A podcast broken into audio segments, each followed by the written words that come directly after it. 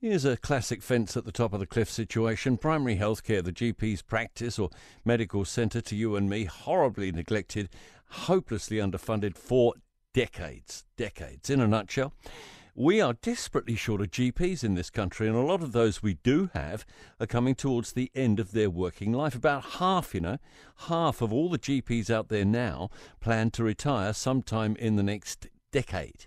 And we're just not replacing those guys fast enough and women, uh, let alone doing anything to boost the numbers. The hole in the bucket is bigger than the hose we're trying to fill it with. And this is not like flicking some kind of a switch.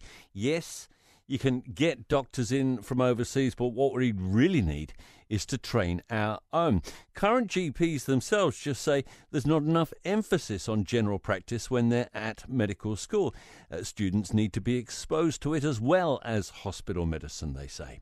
And pay parity is another must. Rural services, well, that's a whole different problem.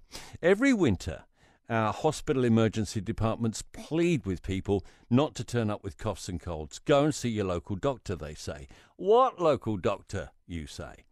Or, well, yes, I would, but I can't get an appointment for two weeks. Or, actually, I haven't got 60 bucks for a 15 minute appointment. So, at long, long last, the health minister's responding, putting trainee GPs on a par financially with trainee hospital doctors. We will talk to Andrew Little after seven. If it was me, I'd go way further with primary health care. I put a lot more of our health cash into that area.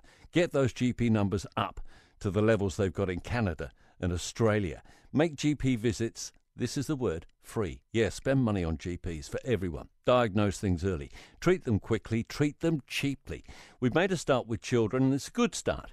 But surely it is in our collective interest long term for people to see a doctor quickly and for money not to be a barrier. Catching something early potentially saves the need for expensive hospital or specialist care, to say nothing of the pain and suffering people would not have to go through.